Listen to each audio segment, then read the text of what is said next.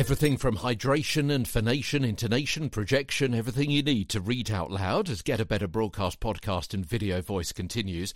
And talking about projection, that's what we're talking about over the next several weeks projection and volume and also energy as well. Uh, today, let's start off with a few definitions. Volume today. That, that that's the, the basic degree in the softness or loudness of your voice goes along the path from whispering to shouting or raising one's voice. Yeah? Sound is measured in decibels. A whisper is about 30 decibels. Normal conversation is about 60 decibels.